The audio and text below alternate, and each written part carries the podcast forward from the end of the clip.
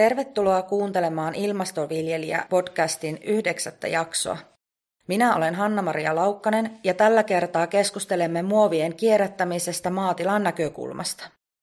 Maataloudessa muovijätettä tulee esimerkiksi rehupaalien säilöntään käytettävästä muovikalvosta, paalien sidontaan käytettävästä verkosta, suursäkkipakkauksista sekä kateenmuoveista ja kalvoista – Miten näitä muovijätteitä olisi viisainta käsitellä maatilalla ja minne muovit on mahdollista toimittaa? Entä mitä tällä alalla on odotettavissa tulevaisuudessa? Tästä keskustelemme tänään maatilojen muovit kiertoon hankkeen projektipäällikön Aija Hytösen ja maanviljelijä Juhana Jalkasen kanssa. Tervetuloa Aija ja Juhana. Kiitos. Kiitoksia. Juhana, kerrotko hieman itsestäsi ja maatilastasi tähän alkuun?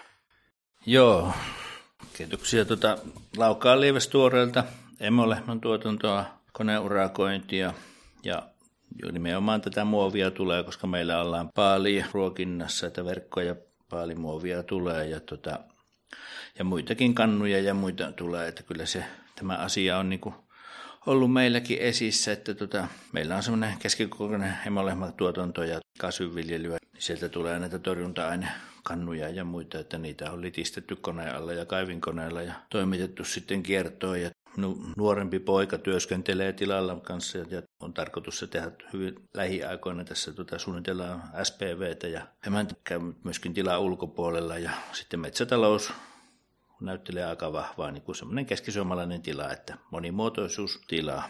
Kyllä. Aija, kerrotko hieman itsestäsi ja työstäsi?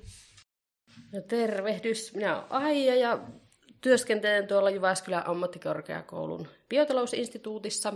Siellä päätoimenkuva on tällä hetkellä projektipäällikkönä toimin tässä Maatilojen muovit kertoo Muki-hankkeessa ja lisäksi on projektiasiantuntijana lampaanlihan tuotantoketjun kehittäminen hankkeessa, lammasketjussa. Ja lisäksi on sitten ollut vähän sellaista yleistä biotalouskampuksen viestintää siinä työnkuvassa, muun muassa muutupen tuottamista. Aija, kertoisitko meille hieman lisää tuosta maatilojen muovit kiertoon hankkeesta? Joo, maatilojen muovit kiertoon Muki-hanke on semmoinen puolentoista vuoden tiukka rypistys, jossa etsitään kestäviä ratkaisuja maa- ja puutarhatilojen muovijätteen varastointiin, logistiikkaan ja uusiokäyttöön. Se saa rahoituksensa tuolta Manner-Suomen maaseudun kehittämisohjelmasta, sieltä Järvi-Suomen maaseudun ympäristö- ja ilmasto-ohjelmasta Jäsmystä. Ja se toimii viiden eri maakunnan alueella Keski-Suomessa, Kaakkois-Suomessa, Etelä-Savossa, Pohjois-Savossa ja Pohjois-Karjalassa – Meillä on tota, JAMKista biotalousinstituutti hallinnoi hanketta ja lisäksi on uudistuvan teollisuuden instituutti mukana. Ja lisäksi on LAP ammattikorkeakoulu ja MTK Pohjois-Savo osatoteuttajina. Siellä etsitään uusia toimintatapoja maatilamuovien kierrättämiseen ja kustannustehokas toimintamalli on meillä tässä kovasti työn alla, mikä sitten ollaan tuolta logistiikka-insinöörien kanssa rakentamassa sitä. Ja lisäksi meillä pyritään edistämään sitä yhteistyötä asiaan liittyen ja tiedon välitystä ja totta kai luomaan sitten uusia edellytyksiä uudelle liiketoiminnalle siinä sivussa. Kuulostaa tärkeältä ja monipuoliselta projektilta. Juhana, millaista muovijätettä tilallasi syntyy? Joo, kyllä tota, ensinnäkin lannotesäkeistä ja siemensäkeistä tulee tätä suursäkkimuovia, sitten tulee tosiaan paaleista, niin tulee paalimuovia, sitten tulee se verkko, se on eri materiaali, niin paaliverkosta tulee materiaalia, ja sitten osittain on myöskin näitä muovihylsysiä, kärintämuovit, niitä hylsyjä, niitä on kerättykin joskus erään toimijan kautta ja sitten pahvisia hylsyjä ollaan poltettukin. Et niissäkin on sitten, kun niissä jotkut on niin alumiinilla vahvistettuja, niin ne on pitänyt toimittaa kiertoon tai katopaikalle, koska tota, ne ei saa poltettua. Ja sitten on nämä maatalouskemikaalien pytyt, vitamiinipytyt, öljypytyt, kaikki. Että yllättävän iso kasa sitä vuoden aikaan kertyy, kun se vaan niin kuin kerätään. Ja sitten pienempää muoviahan tietysti tulee myöskin tätä maatilan korjaamusta ja huoltotoiminnasta. Se tulee vaseliinituupien kuoria ja kaikkia. Ja että kun se vaan niin kuin ynnätään yhteen, niin tota, aika suuresta kun mäkin mietin niin kun meidänkin tilan kohdalla, niin se on kolmen neljän tuhannen kilon paikkeilla suurin piirtein vuodessa, mitä muodostuu tätä muovia. Että se on iso, iso energiamäärä ja iso haaste tiloille ja ympäristöllekin on, se on koska tota, sehän kuitenkin pitää hoitaa kunnolla ja säännöstöjen ja asetusten mukaisesti. Se. Semmoista tässä vaiheessa ainakin meidän tilalla. Joo, kuulostaa tosi isolta määrältä semmoista materiaalia, mitä täytyy sitten miettiä, mitenkä sitä käsitellään ja mitenkä sitä laitetaan eteenpäin. Mitenkä se teidän tilalla, miten te tilatasolla käsittelette muovia? No meillä on ollut se käytäntö, että kannut ja muut hu- valutetaan ja huuhdellaan ja sitten kaivinkoneella tosiaan tai korrektorilla tallataan, että saadaan pienemmään tilaa ja toimitettu tuohon paikalliselle jätteen vastaanottoasemalle ja ne on siinä kierret, lähtee kierrätykseen ja sitten tota, paalimuovia on toimitettu tota, eri toimijoiden kautta. Sitä on mennyt lähinnä polttoon ja sinne verkkojakin on mennyt samaan ja sitten näitä muovihylsyjä on toimitettu taas sitten takaisin kauppaan ja, tota, ja sekä polttoon ja sitten uusioon käyttöönkin niitä on kehty, niitä on, niistä on kokeiltu ojituksissa ja rumpuissa ja navetan parsisuojissa ja missä niitä on monenlaisia visioita ja on ollut käytössä niitä ja on käytettykin. Ja silleen niitä on yritetty ja hoidettu, mutta tota, nytkin on taas iso kasa on muovia odottamassa ja se täytyy niin tämän kesän aikana nyt jotenkin saada hoidettu, että siinä suhteessa kiinnostanut nämä hankkeet ja muut, mitä tulee. Onko teidän tilalla muovien käsittelyssä ollut muutoksia viime vuosina, jos ajatellaan nyt vaikka 20 vuoden ajanjaksolla?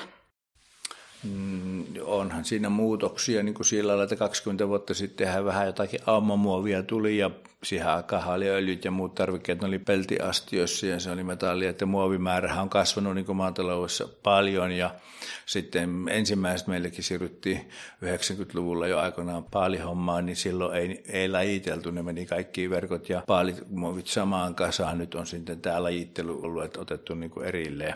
Silleen tämä on niin kuin kehittynyt ainakin tuota meidän tilalla, että nyt lajitellaan tarkemmin niitä eri muovijatkeita.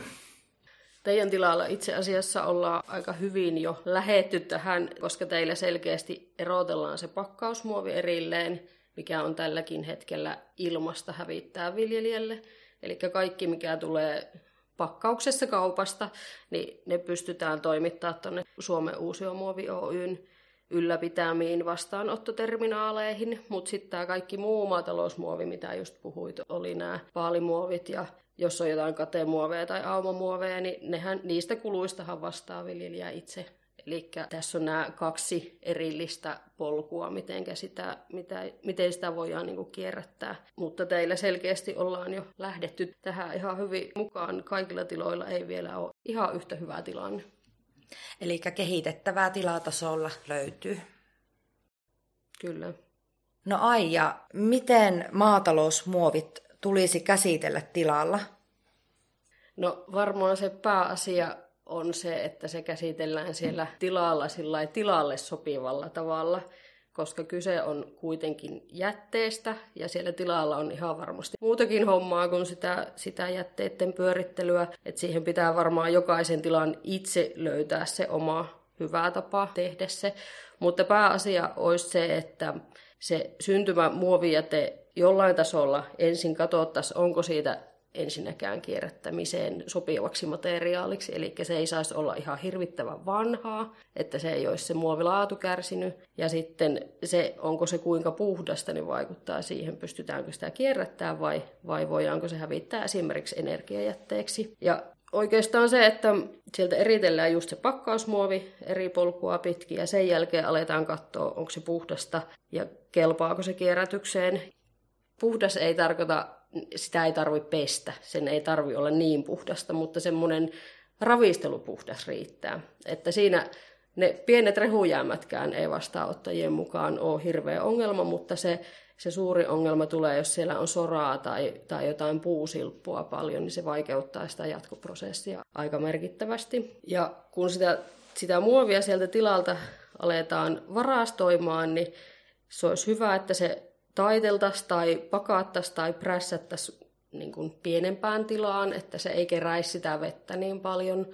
Ja hyvä olisi, että se varastointipaikka olisi suojattu maa-ainekselta. Siinä voisi olla vaikka pohjalla joku pressu tai tai muu, että siihen ei hirveästi sitä soraa kerrytys. Tietysti hyvä, jos on semmoinen joku laatta, minkä päällä niitä voi säilyä, koska sitten jos niitä haetaan isolla autolla kouralla, niin se kun sieltä kourasee, niin siihen tarttuu herkästi sitä maa-aineesta mukaan. Ja toinen, että se alapuolen suojaamisen lisäksi olisi, että se suojattaisi sieltä yläpuolelta, että ei tulisi sitä vettä hirveästi siihen, koska se vaikuttaa aika paljon siihen hintaan, mitä siitä joutuu maksamaan. Oli se sitten kierrättämiseen tai energiajätteeksi, niin yleensä se on tonniperusteinen hinta, mikä siitä tulee. Ja tutkimusten mukaan siitä voi olla jopa 40 prosenttia vettä tai soraa, niin siinä maksetaan aika turhasta siinä vaiheessa. Että se on muutenkin arvokasta lystiä, niin ei kannata niin kuin lisätä vielä sitä hintaa sillä, että siellä on vettä tai soraa, mutta nämä ei aina ole ihan helppoja, helppoja tilanteita sinne tilalle. Että osa on ratkaissut sillä, että suojaa kasaan ja osa sitten on hommannut jotain vaikka jätelavoja tai merikontteja, mihinkä sitten kerää niitä ja sitten aina tyhjennys sen mukaan, kun ne täyttyy. Pienemmillä tiloilla tietysti onnistuu ihan tuommoista jäteastiatkin eri, eri muovilaaduille, mutta se, että ne muovilaadut pitäisi olla erillään, jos halutaan kierrätykseen se toimittaa. Energiajätteessä se ei niin hoittaa, paitsi se PVC, mitä voi olla siellä esimerkiksi paalimuovi niissä hylsyissä tai sitten jossain kasteluletkuissa esimerkiksi. Joo, tuossa oli tosi hyviä tapoja ja esimerkkejä varastoida muovia, mutta mitkä vois olla niitä huonoimpia mahdollisia tapoja varastoida maatiloja muoveja? No varmaan se, että ne vaan varastoidaan tai kaivetaan maahan tai poltetaan pellon laidassa. Ne on niitä, siinä mennään jo vähän laittomuuksiin, koska jokainen elinkeinon harjoittaja on velvollinen hävittämään omat jätteensä ja se, että muovia saa polttaa, mutta siihen vaaditaan tietyt ympäristöluvat ja uunit, millä, millä sen saa tehdä. Että sitä ei ihan joka paikassa saa tehdä, muuten syyllistytään jo vähän semmoiseen laittomaan toimintaan. Ja se on huono se jos niitä aletaan maahan hautaamaan, koska mikromuovivaarahan siinä on aina olemassa. Se muovi kyllä saattaa siellä pilkkoutua ajan myötä, mutta se ei tarkoita, että se sinne hajoaa, vaan että se pilkkoontuu ja sitten siitä tulee sitä mikromuovia, mikä on varmasti kaikille selvää, että ei ole hyvä tilanne. Juhana, onko muovin varastoimisen toimenpiteet tilatasolla mahdollisia? Kyllähän ne on ja siellä on monenlaisia ratkaisuja. Tuossa niitä tulikin jo tämä Merikontti oli yksi ratkaisu varmaan pienemmillä tiloilla ja sitten monet käyttää puristimia, sitten on itse tehtyjä puristimia ja itsekin olen messuilla tutustunut semmoista ja on mietitty, mutta se kustannusasia vielä tuntui niin kovalta, niin on semmoisia prässejä, jotka prässää sitten semmoisen harkon ja sitten siinä on öljypolti, joka lämmittää ja se sitoo sen kiinni ja se tekee sitä harkkoja ja tota, sitä kautta niin tekee käsiteltävyyttä niihin ja sitten on tosiaan, niin kuin oli puheita, vaihtolavoja on ja joillakin käytössä ostaneet siihen ja sitten vanhoja peräkärryjä ja muita, mutta sitten ne sitten taas se, se kattaminen tietysti, että tota, mikä sitten millekin tilalle soveltuu kaikkein parhaiten ja onko olemassa mitään vanhaa tilaa tai jotakin, mitä voisi käyttää siihen varastoimiseen, mutta tota, kyllä se siinä ainakin, jos niin isompiin muovimääriin menee ja isompiin karjakokoihin, niin kyllähän se tarkoittaa silloin, että sillähän pitäisi rakentaa oma terminaali tai semmoinen laakkasiilo, mihinkä sitä muovia sitten varastoitaisiin. Se on ehkä tuossa seuraavaakin kysymystyötä se, että niin kuin sivutaan, että jos paalia ja muovia ja tulee niin kuin jatkuvasti samassa paikassa, eli joku syöttöpiste tai joku appeen valmistamispiste, niin siihen on niin kuin helpompi, että se pysyy siistinä, niin tehdään investointeja, mutta sitten jos mietitään jotakin laiduntavaa karjaa, missä vaihtuu se paikka, niin se ongelmahan vaihtaa paikkaa, koska tota, ja se muovin pitäminen kierrätyskelpoisena niin on jopa mahdotonta sitten märän aikaa. Että siinä on mietittävä eri ratkaisuja ja mikä on tehokkain ja kustannustehokkain. Ja niin kuin näin, näin tänä aikana, niin kun tämä on tämä kustannuskriisi päällä, niin tota, ymmärrän, että jos ei sille tässä vaiheessa tehdä jollakin tilalla mitään, koska joka asiasta pitää säästää ja niin pistää, niin miettii, että tämä niin kuin kaikki kulminoituu osittain myöskin siihen rahaan ja eikä pelkkää asenteeseen. No tuosta sitten jatkoajatuksena se, että mikä voisi motivoida parhaiten viljelijöitä kierrättämään maatalousmuoveja. No, tiedottaminen. Kyllä se tiloilla tänä päivänä ymmärretään nämä mikromuovit ja nämä muut ongelmat, että kyllä se ei se niin enää kellekään voi sanoa, että yllätyksenä tulee, mutta tota, kyllä sitten, sitten kustannustehokkaasti päästä näistä jätteistä ja muovista eroon, niin kyllä kai se paras motivaatio siinä on. Mä voisin melkein jatkaa, että mä uskoisin, että jos se on helppoa, niin se tehdään helpommin. Sitten jos se ei ole tehty tavallaan liian vaikeaksi se kierrättäminen, niin sit mä oletan, että moni tilaista tekisi, jos se tavallaan menisi helpommin kuin mitä se nyt on vielä sujunut, koska ne keräysjärjestelmät ei ole välttämättä kauheasti toiminut. Ja tällä hetkellä on paljon kuullut sitä, että vaikka kuljetus olisi vaikka tilattu, niin se ei välttämättä ole tullut. Eli se ei ole ollut vielä luotettavaa ja se on aiheuttanut aika paljon haasteita. No muovijätteitä, kun on mahdollista kierrättää, vaikka siinä haasteita on, niin mikä on kustannuspuoli sitten ihan konkreettisesti, mitä kun lähdetään euroista puhumaan, niin paljonko se tulee maatalousmuovien kierrätys maksamaan tilalla? Se varmaan riippuu paljon siitä vastaanottajasta ja hänen kriteereistään. Yleensähän se koostuu se hinta niin kuin siitä, ensin siitä tonnihinnasta, siitä kuinka paljon sitä on sitä muovia.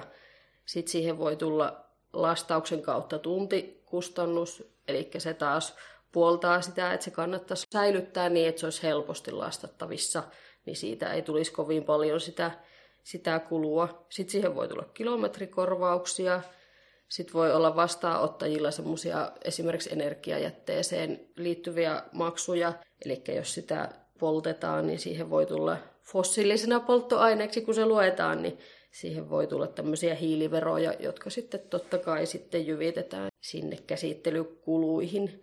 Ehkä näistä kustannuksista tuntuu ehkä vähän kohtuuttomalle, että se on monesti viljelijä, keneltä se oletetaan, että se kustannus kaikki velotetaan. Ja tämä varmasti hiertää myös tuolla viljelijäportaassa vähän tätä kierrättämisintoa laskee.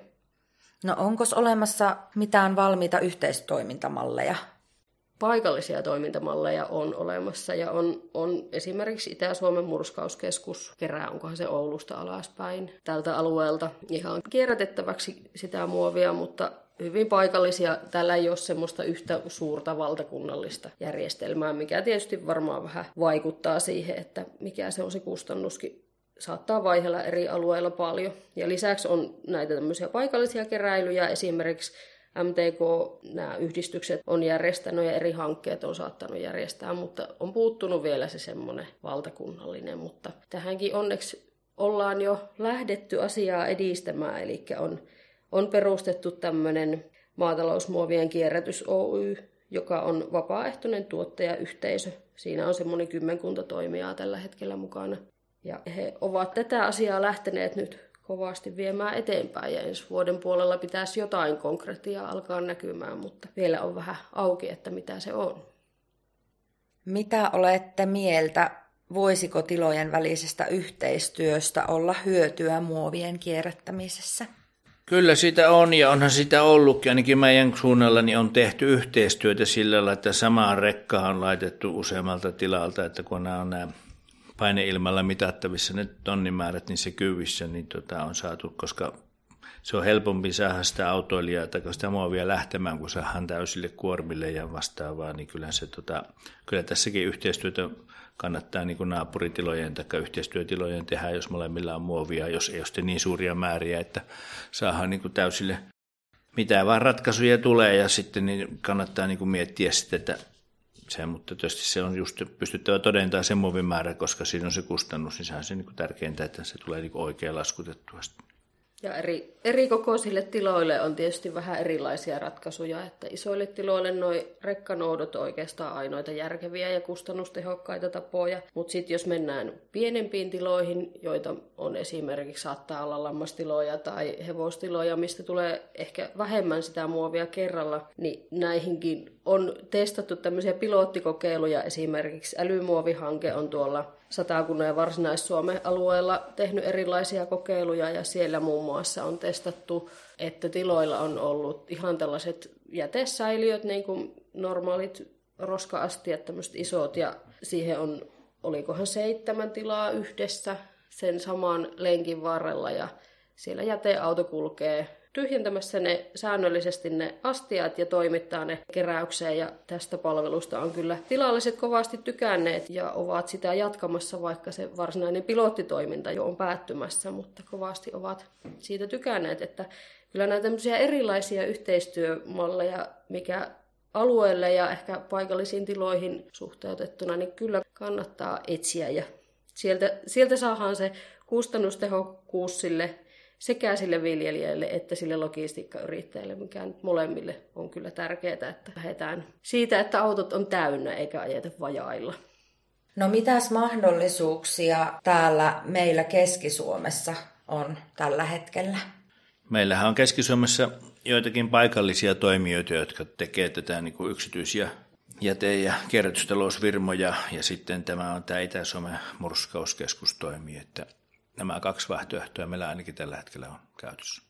Pakkausmuovien kohdalla taas ne kierrättämismahdollisuudet Keski-Suomessa on ihan samat kuin muuallakin Suomessa, eli ne on ne Suomen uusiomuovi Oyn vastaanottoterminaalit, mihinkä niitä saa toimittaa, ja sehän on niin kuin maksutonta. Toki ne logistiikkakustannukset pitää itse hoitaa ja huolehtia, mutta se vastaanotto ei siellä maksa mitään. Ja lähimmät täällä taitaa olla Jyväskylässä, ja sitten jos nyt Keski-Suomeen ajatellaan, niin Jyväskylässä, ja sitten jos on tuolla Savon suunnalla, niin on Kuopiossa ainakin. Nyt en muista, miten lähdetään sitten tuonne muualle Suomeen, mutta ne on nyt ainakin nämä vastaanottoterminaalit lähimmät muuten Keski-Suomessa olisi kyllä hyviä mahdollisuuksia luoda yhteisiä verkostoja, koska täällä ei ole ollut sellaisia vakiintuneita toimintatapoja, että kaikki on mahdollista. Ja hankkeeseen saa ottaa yhteyttä, jos semmoisia haluaa rakennella, niin voidaan sitten miettiä yhdessä. Tuleeko teille mieleen, minkälaisia ongelmia tiloilla voi olla muovien kierrättämisen osalta? No ensimmäisenä tulee mieleen siinä, että muovien epäpuhtaus tekee sen, että ne ei ole kierrätyskelpoisia, että se likaantuu se muovi niin paljon. Ja sitten tietysti se muovilaatujen sekaantuminen, nehän on ne kaksi pääasiaa. Kyllä kai se muuten Mä sen ymmärrän sen, että tosiaan niin kun vielä eläimille, taisin sitten jo mainitakin, että siellä kun laitellaan paalia kehikkoon tai muuhun, niin sitten, ja sitten taas näillä niin sanotuilla paalileikkureilla tai muille, missä on muovisiepot ja muut, niin siinähän jää sitä rehua ja sitten se tahtoo verkon kanssa mennä sekaisin, mutta ne on työn kannaltahan ne on käteviä ja työturvallisia paalileikkausmenetelmiä, mutta sitten siinä on se, ne sotkee mutkin samalle. Ja sitten se varasto-ongelma, mistä on aina puhuttu, että se on kanssa se, että ne on ne ongelmat ja kolme ongelmaa, että tota, niihin kun löytyy hyvä ratkaisu, niin eiköhän se sitä lähde. Tuohon varastointiongelmaan liittyen kannattaa huomioida myös se, että siinä on aikamoinen palokuorma siinä muovikasassa, että jos vaikka joku haluaa tihutöitä tehdä ja tuikata tulee, niin siinä äkkiä käy isot vahingot. Samaten ne saattaa kerätä jyrsijöitä ja sitä kautta aiheuttaa sitten ongelmia esimerkiksi navetan sähköjohdoille, kun ne siellä, siellä sitten siirtyvät sisätiloihin ja aiheuttaa tietysti myös semmoisia bioturvallisuusriskejä että epäsiistin ympäristön lisäksi nämä kannattaa pitää mielessä, että paloviranomaiset suosittelee siihen sellaisia turvarajoja, missä niitä muoveja kannattaisi säilyttää noihin tuotantorakennuksiin nähden, että siinä pitäisi olla useampi metrin väliä, ettei kannata ihan siihen seinään kiinni kasata niitä kasoja. Ja siinä on tietysti myös semmoinen riski, että jos, jos sinne ympäristötarkastaja tai palotarkastaja tulee paikalle ja siellä on muovit miten sattuu, niin siinä voi olla, että saa vähän tarkemman tarkastuksenkin vielä, vielä kaupan päälle lisäksi. Että ne on semmoisia asioita, mitä varmaan kannattaa niin kuin omassa toiminnassa huomioida. Aija, miten erilaiset muovilaadut tulisi käsitellä tilalla? No ensinnäkin kannattaa tunnistaa se, mikä muovi on kyseessä. Sen lisäksi, että pakkausmuovitkin pitää lajitella, vaikka ne saakin kierrättää ilmaisiksi. Niin kannattaa tarkistaa siitä pakkauksen kyljestä, että onko siellä merkki, mitä muovia se on. Yleisesti se menee niin, että paalimuovi on polyeteeniä ja Aumamuovi on mun mielestä myös polyeteeniä, mutta sitten voi olla myös polypropeenia tai voi olla polystyreeniä, mutta se PVC on niistä ehkä se tärkein, mikä, mikä kannattaa huomioida lähinnä sen takia, että se suurissa määrin ei sovellu sinne, sinne tota, kierrätykseen, eli se pitää toimittaa jätelaitokselle. Ämpärit, polkuraktorit, nämä niin. Mm. niin. Jos on epävarma siitä, mitä, mitä se muovi on, niin aina voi tietysti myös kysyä. Esimerkiksi sieltä Suomen Uusiomuovi Oyllä on, on tämmöistä jäteneuvontaa. Aina kannattaa kysyä, jos on niin kuin epävarma. Ja lähtökohtaisesti tilalla riittää se, että laittaa ne paalimuovit samaan kasaan ja laittaa ne paaliverkot samaan kasaan. Et sillä pääsee jo niin kuin pitkälle. Et ne, ne on kuitenkin aina, aina huomaa jo niin kuin itsekin sitä materiaalista, että ne on, ne on erilaisia ja ne kierrätetään niin kuin eri, eri tavalla. Sinällään maatalousmuovit on hyviä, kun ne on valtamuoveja ja niihin ei ole hirveästi sekoitettu mitään toisia muovilaatuja esimerkiksi pinnotteiksi, niin kuin vaikka elintarvikepakkauksissa on. Eli ne soveltuu siihen kierrättämiseen hyvin. Mutta se kannattaa muistaa noissa, kun puhutaan, että pakkausmuovit saa maatilallakin kierrättää, niin se ei tarkoita, että ne saa viiä sinne kunnallisiin talousjätteiden kierrättämispaikkoihin. Että se on, se on eri asia. Sinne niitä ei saa viedä, eli niillä on sitten omat ne vastaanottoterminaalit siellä Suomen uusiomuovi hallinnoimilla paikoilla. Ja sitten jos haluaa niitä muoveja toimittaa kierrätykseen, ei energiajätteeksi, vaan kierrätykseen, niin kannattaa muistaa, että ei kannata laittaa esimerkiksi niitä paalimuoveja kasata niihin lannotesäkkien sisään, vaikka se olisi kyllä tosi kätevää, mutta kun ne on eri muovilaatuja, ne kierrätetään eri tavalla, niin se vastaanottaja ei tule siitä kyllä pitämään, että ne on siellä säkkien sisässä. Ja toisekseen ne lannotesäkithän on pakkausmuoveja, eli nekin saa toimittaa sinne ilmaisiksi sinne Suomen uusiomuovi pakkausmuovien vastaanottoterminaaleihin. Sitten jos miettii, miten niitä, nehän kannattaa pikkusen taitella, tai jos on vaikka jotain harsomuovia tai, tai harsoa tai tämmöistä, niin nehän kannattaa niin kuin vähän pakkailla pienemmäksi, että ne ei liehu kuin liput tuolla. Se haastaa sitä keräilyäkin se, että ne on, ne on ihan niin kuin pitkänä huitulana. Mutta kannattaa muistaa se, että niitä ei kannata kääriä minkään, missään nimessä minkään lankun tai kakkosnelosen tai muoviletkun ympärille. Että jos käärii jonkun asian ympärille, niin mielellään sen saman muovilaadun ympärille – niin sitten se taas palvelee sitä kierrättämisprosessia. Samaten jos niistä tehdään vaikka semmoisia palloja, joskus saatetaan, jos ajatellaan vaikka mansikkamuoveja, että se kerätään sieltä pellosta pois pallomaiseksi, niin se voi olla se pallo tosi hankala ottaa sillä kouralla sinne auton kyytiin. Että enemmän sitten niinku semmoisia vähän isompia läjiä tai taitoksia, mitkä saa sinne nostettua sinne auton kyytiin, eikä ne kuitenkaan liehu ihan vapaana tämmöisiä käytännön asioita voi, voi kuulostaa, että no ei saa nyt tehdä niin tai ei saa tehdä näin, mutta ne vaikuttaa taas siihen, miten jouhevaa se on se lastaaminen ja sitä kautta säästää taas aikaa ja rahaa. No, miltä teidän mielestä näyttää maatalousmuovien kierrätyksen tulevaisuus? Kyllä se varmaan näyttää ihan tietoisuus ja tämmöinen lisääntyy ja on lisääntynyt tiloilla, niin kyllä tämmöiset energiamäärät, niin kyllä, ne, tota, kyllä se näyttää niin kuin että tämä lisääntyy ja pakkokin lisääntyä ja tota, tämä otetaan tiloilla varmaan tulevaisuudessa vielä paremmin huomioon kuin tällä hetkellä, että tota, ketkä käyttää muovia, niin se tilamäärä aika rajusti vaan tulee lähivuosina tippumaan ja kenelle se jää sitä, niin ainakin isommilla tiloilla, niin ne panostaa tähän, mutta sitten niin kuin tässä oli ollut keskustelua, että nämä pienemmät muovin tuotteet, niin näähän pystytään ratkaisemaan nämä heidän ongelmat näillä tämmöisillä ihan tavallisilla jäteastioilla ja muilla. Että kyllä mä luulen, että tämä on varmaan yksi kriteeri, joka tulee myöskin nostamaan päätä näissä meidän tukiehoissa ja muissa. Ja näissä. Tulevaisuus näyttää, että kyllä tämä lähtee niin kuin etenemään voimakkaammin kuin tähän asti. Tällä hetkellähän tälle on hirveä puusti menossa. Onhan tätä asiaa pitkään jumpattu ja työstetty, mutta nyt tähän on tullut nämä EUn tuomat vaatimukset Suomelle aika kovat tällä hetkellä ja siinä on kyllä tekemistä Suomen tasolla paljon ja siihen on laadittu tämä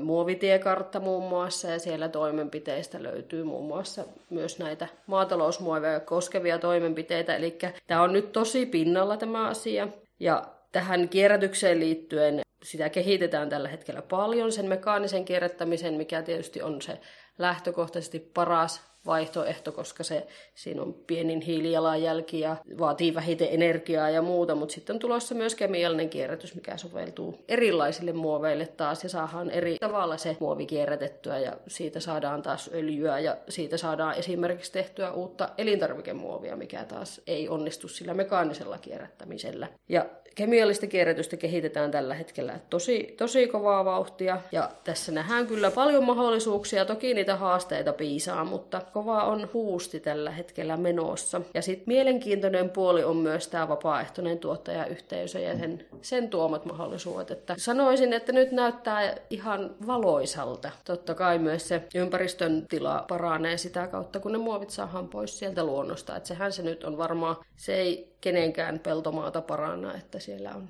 muovia siellä pellossa. No nyt sitten kuuntelijoiden mielenkiinto on varmasti herännyt tämän teidän haastattelun ansiosta ja tiedonjano on valtava, niin mistä sitä tietoa muovien kierrätyksestä maatilatasolla voidaan etsiä lisää? No jos on jo valmiiksi tiedossa, minne se muovi on menossa, niin aina kannattaa ensin ottaa yhteyttä siihen vastaanottajaan ja pyytää, pyytää ohjeet, kuinka haluaa sen muovin lajiteltavan esimerkiksi.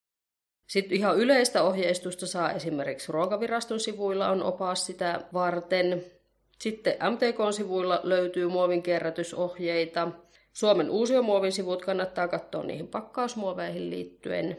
Itä-Suomen murskauskeskuksen sivuilla on aika hyvät sellaiset muovin kierrätykseen ylipäätään liittyvät ohjeistukset. Ja sitten on erilaisten hankkeiden sivut, esimerkiksi älymuovihankkeen maatalousmuovijate.fi kannattaa ehdottomasti katsoa. Sieltä löytyy asiaa ja myös Muki-hankkeen sivut sinne on materiaalia tulossa, eli aitomaaseutu.fi kautta Muki kannattaa myös seurata. Että ja paljon on muitakin muovihankkeita, mitä on toiminnassa tällä hetkellä ja yhteistyö siellä on kyllä ollut hyvin hedelmällistä, että kannattaa, jos tulee vastaan, niin ehdottomasti kannattaa käydä katsomassa. Millaisia terveisiä haluaisitte lähettää tiloille ja jätteen kierrätystoimijoille? No muovin vastuullinen käyttö, se on niin lisääntynyt ja se on todella kiitettävää tuottajan puolella, että tehdään just niin kuin mietitään, että näitä paalilaania ei muiden paikkaa, että niitä siivotaan pellolta ja hoidetaan vastuullisesti sitä omaa sarkaa, mikä meille kuuluu ja sitten niin kuin vastaavasti näille toimijoille, että Keski-Suomikin on aika laaja alue, että kyllä niin kuin joku tämmöinen keräily verkkokeräilyjärjestelmä tai joku muu täytyy tähän luoda, että syksyn kevään tai vastaavasti ajetaan ja kerätään näitä. Että ei se ole niin tätä päivää, että yksittäiset toimijat kuljettaa pakettiautolla tai auton kärrylle Jyväskylään muovia, että kyllähän tähän joku järjestelmä pitää luoda. Että tota, vastuullisuutta tähän hommaan kaikilta, meiltä sekä toimijoilta. Kyllä voisin jatkaa tähän sen verran, että ei ole väliä, onko kyseessä biohajoava muovi vai ihan perinteinen muovi, niin olisi aina tärkeää, että se kerättäisi pois sieltä pellolta, kun sitä käytetään. Että niitä aina, aina saattaa niitä muovihuituleita lentää siellä, kun töitä tehdään. Ne olisi aina tärkeää kerätä ensinnäkin pois sieltä. Vaikka se olisi sitä biohajoavaa muovia, niin se pitäisi kerätä pois sieltä maasta. Ja sitä semmoista yhteistyötä kyllä kannattaa rakennella.